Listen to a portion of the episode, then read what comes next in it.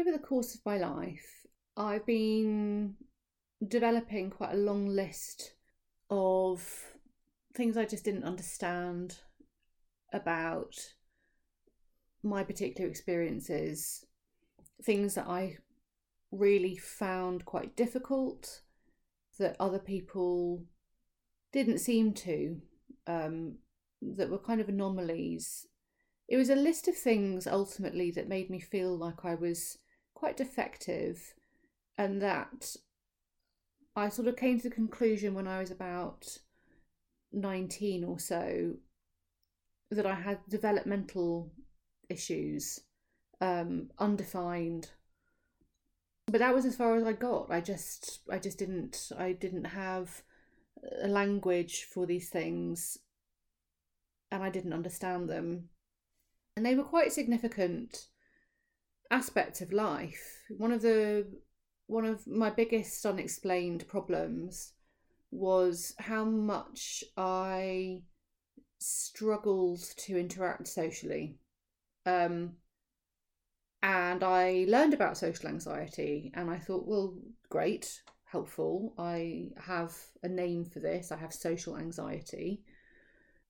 I've always had it from my earliest memories of feeling a, deep panic because I didn't understand what was expected of me in a situation with peers was probably, you know, as early as the age of three or four.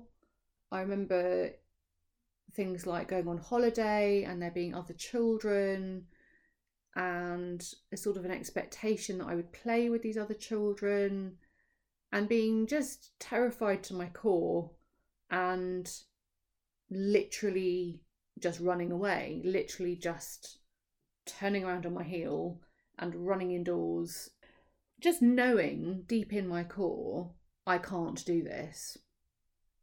I don't have any understanding of what's happening here. There seemed to be some sort of code or implicit understanding between the other children and they looked very comfortable and I didn't have that information and I therefore I couldn't be comfortable and that self the self-consciousness was so intense and the feeling that I was being put under some kind of test in order to be assessed you know was I acceptable or not acceptable was so intense that I literally would run run away.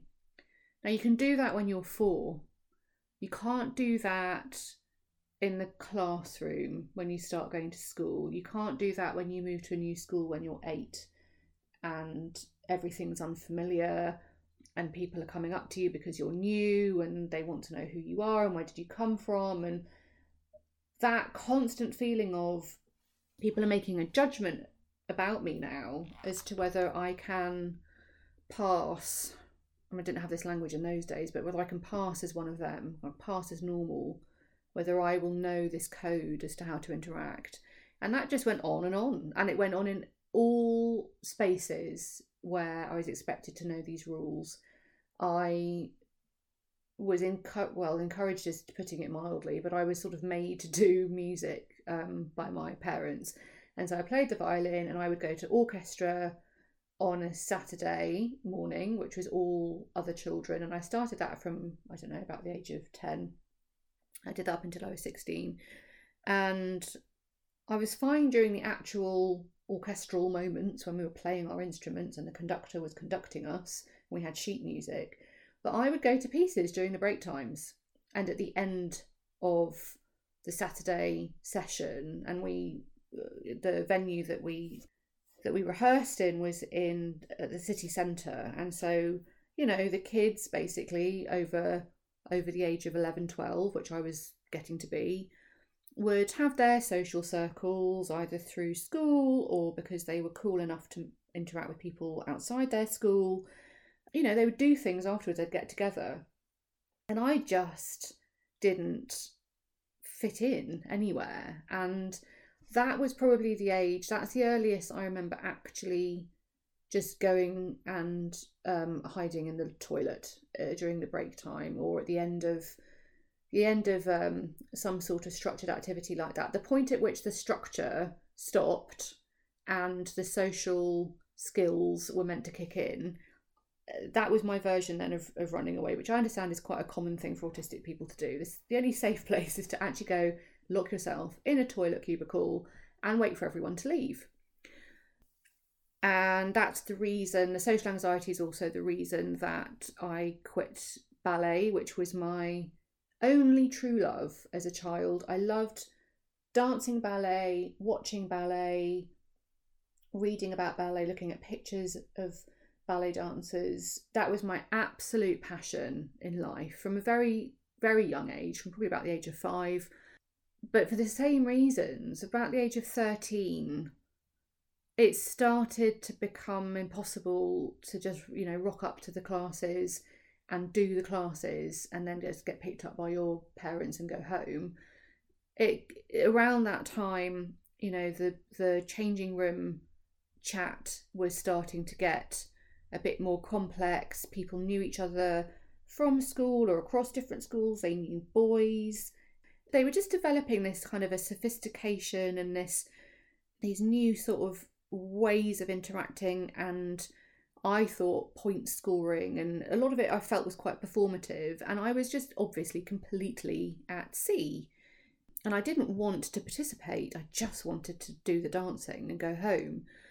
And but the self-consciousness of being around girls who are brutal um, and the self-consciousness of being in the changing room and the fact that you know our bodies were changing and I was quite clueless about things like plucking my eyebrows or shaving my legs or any of those kinds of things. Um, it was just too much. It was too much to cope with. And I'll always regret and I'll always be incredibly sad that I quit ballet um, when I was 14 because I just basically couldn't cope with being in that space and not knowing um, not knowing how to be acceptable socially. So that was probably one of the main things. And then um, the, the list is long and I will be talking about different aspects of this in different episodes. Um, but I, as I got older, I just basically got more and more feedback that I, I, I wasn't actually acceptable socially. I was, I was weird, and I would be sort of allowed on the periphery of social things. I wasn't completely a pariah. I wasn't completely outcast, but I was pulled up frequently um, by my peers about specific things I had done or said or things I wore um, that were that were too weird, that were not acceptable and weren't quite up to muster. And it was kind of made clear to me that you know I needed to kind of do better in order to stay part of the you know the social circle, uh, which was really stressful because um, I didn't really understand what they were talking about. Ultimately, all of these things uh, built up to this this realization I'd mentioned, which is well, I'm defective. I've I'm developmentally stunted, and I don't really know why. Um, but I felt completely ill-equipped to be an adult, to leave home, to go off to university. I I felt like I desperately needed some sort of remedial intervention. I wanted to go I didn't want to go back in time because I'd had such a horrible time, but I wanted a sort of a pause on everything and for someone to kind of step in and teach me everything that I hadn't learned that everyone else seemed to know. Um, but because obviously that didn't happen and time marched forward and I had to just keep marching into adulthood, I kind of went immediately into extreme burnout as an adult, um, especially on leaving university. It was just so traumatic um, and um, I was so vulnerable and in such a bad way and so unwell mentally by this point. You know, my anxiety and my my depression and my dissociation by this point were, were really quite extreme. And actually a really big thing that I struggled with in my twenties was compulsive hair pulling. I was I was zoned out and overwhelmed all the time not understanding why obviously didn't didn't have any idea what i was experiencing and i could not stop pulling out my hair from my scalp from my eyebrows my eyelashes any any fine hair anywhere on my face or body um, that I could get a grip of with my fingernails, I I would I would pull out, and it was a constant search for you know crinkly hair or an irregular hair or just something that kind of stood out, and it would have to come out, and it was very distressing. I lost a lot of hair, and not only was I ashamed of being a defective, weird young woman, I also had the added shame of looking strange because um, I was missing eyebrows and eyelashes, and I had patches on my head, and I didn't understand why, and I couldn't stop. Interestingly, it was none of these things that ever made me question whether I was autistic because I didn't know what autism was. And these things that I had described did not fit my stereotype of what autistic is. I thought autism was basically like being a sociopath I thought it was extreme narcissism, arrogance, a total non interest in the experience of other people. Um, I never thought autism was anything to do with anxiety or vulnerability or feeling defective in any way or any of the things I had experienced. And the things that, the specific things that actually did trigger at any point in in my 30s in the end the sort of the really vague not that strongly sort of committed questioning as to maybe i'm autistic could i be autistic in conversation with my partner were actually slightly more trivial things.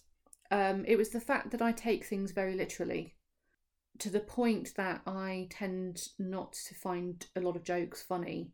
And so i'll quite often deflate a situation where someone is told a joke, like my partner, for example, who quite enjoys a good joke, I would deflate the whole situation by taking it literally and pulling it apart and basically explaining all the reasons why the joke doesn't work because such and such a thing wouldn't actually happen in practice.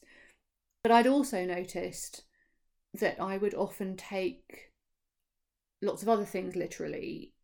If people use an expression that basically I hadn't encountered before that was figurative, so I knew expressions like, oh, I'm over the moon. I know that one. I've heard that one since I was very little. When I was little, I did actually imagine people going around and over the moon. But I figured out quite young, that actually, oh no, that's a shorthand code for I'm very, very happy about something. So I was like, okay, I know that one. But I had noticed that going into adulthood, if I encountered a figurative expression I didn't know, I would take it literally in the moment and be really confused because obviously some of these things are literally impossible, a bit like the joke situation. And I'd say something that made me sound really stupid. Like I once I went to a day music festival locally and someone was describing um, what we would now call an emo band that were on and they jokingly said to me and my partner, "Oh yeah, they were hand- they were handing out razor blades on the door." And I was flabbergasted because I thought they were actually handing out razor blades on the door. And I said something to that effect, and my partner and this person looked at me really confused, like, is she for real? Um, and and I'll be honest, it was probably about six months later that I remembered that moment and went, oh, oh, that wasn't factually accurate. They were they were they were saying something to be a bit funny that was an exaggeration for how emo this band was. But I mean, it literally would take me months or even a couple of years sometimes. And I'd remember a moment in a sort of a flashback and go, oh my God, they weren't being, they weren't being meaning to be taken literally. So that, because that came up quite a lot, that was something that my partner and I sort of noticed and would talk about. And it was that that triggered any occasional conversation of, well, you know, do you think you might be autistic? And my usual reaction to that would be like, well, probably not because I do actually care about other people. So I just I would dismiss that out of hand. But as time marched on, I was actually struggling to care or to behave in a way that actually reflected how much I cared about other people and how much empathy I had for other people. And that was kind of in the second half of my 30s. I was overwhelmed with exhaustion um, in ways that didn't make sense because my life isn't actually that complicated and I don't have children and I have a very supportive partner and I have a job that I'm quite good at some of the things in that job, you know, enough to be surviving professionally and doing okay.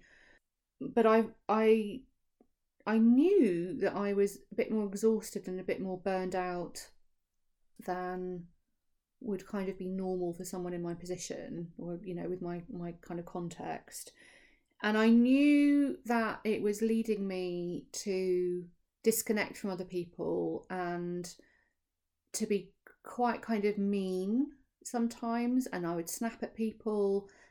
Everything made me feel mean. And that felt awful because I didn't want to be mean to people.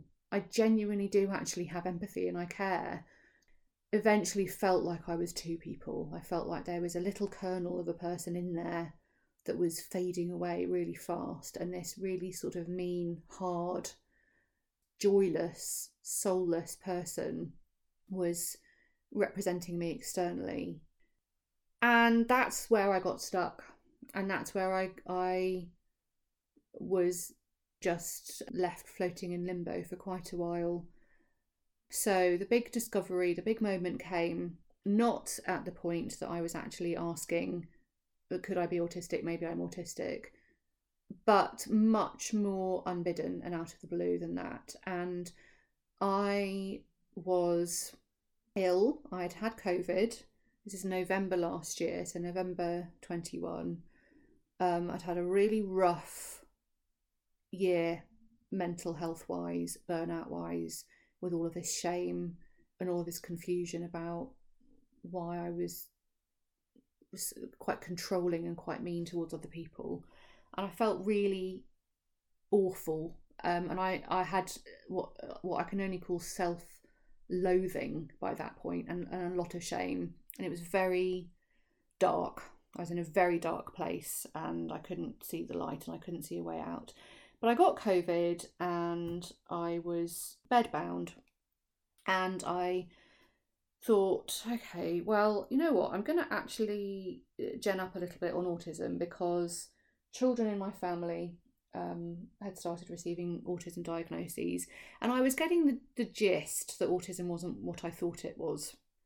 And I still hadn't linked it to me at all. But I thought it's time, actually, just as their adult relative, it's time that I got myself a bit more informed about autism. And I just happened to open up a YouTube video pretty much at random. I was just, you know, I didn't know any of the autism channels or advocates, um, and I hadn't been following any social media at all um, on this theme. And so I just started watching a video that was two adults uh, talking to each other and, and talking about each other's experiences. And they were talking about masking, which I'd never heard of before. They were talking about how whether you know or not that you're autistic, we we're sort of forced as autistics to to put on this persona or put on this external presentation in an effort to pass as socially acceptable and normal enough to be included and not to trigger reactions of you're too weird, you're too this, you're too that. And the light bulb moment came when the woman was describing the fact that actually girls often start the masking process very young and unawares. So they don't know that they're autistic and they don't know that they're learning how to mask through this constant continual feedback and conditioning from their peers and adults around them. And I just knew in a second in an instant, ah, I'm a masked autistic person. And I started learning to mask very young. And I don't I didn't even watch the whole video. It's still when I go back to YouTube now and, and look up which video that was, it's still halfway through because I didn't even watch the whole thing. Because I immediately started looking up autism checklists, um, autism in women checklists, and reading uh, about autism in girls and women and within i mean this was fast because i can i can upload into my brain a lot of information very fast and yeah within an hour i i knew for a fact i knew for a fact that i'm autistic and i've covered this off in a different episode, then what happened next. So that's how I found out. And that was less than a year ago. And it was pure chance. And I'm very, very taken by how common an experience this is and how many of us are searching, know that there is some kind of riddle that we're trying to answer based on a lifetime of being confused and disconnected and knowing that there's a difference from a shared experience that other people are having. But we don't get the opportunity to understand this um, because the stereotypes of autism aren't um, effectively countered in the mainstream.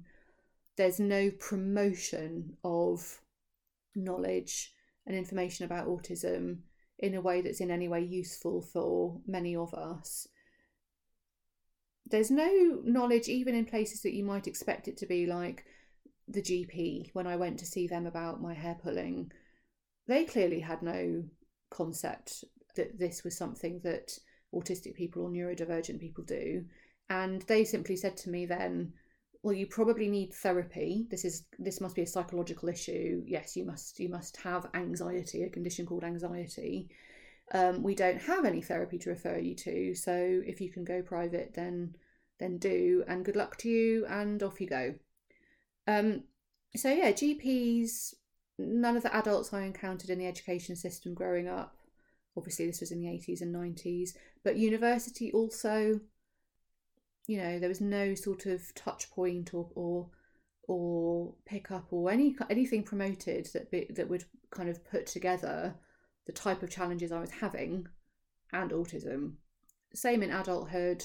Never encountered autism in the workplace. Never even encountered autism whilst working for a mental health charity for 12 years and overhauling mental health policy as my day job. Never encountered anything relevant um, to autism for myself.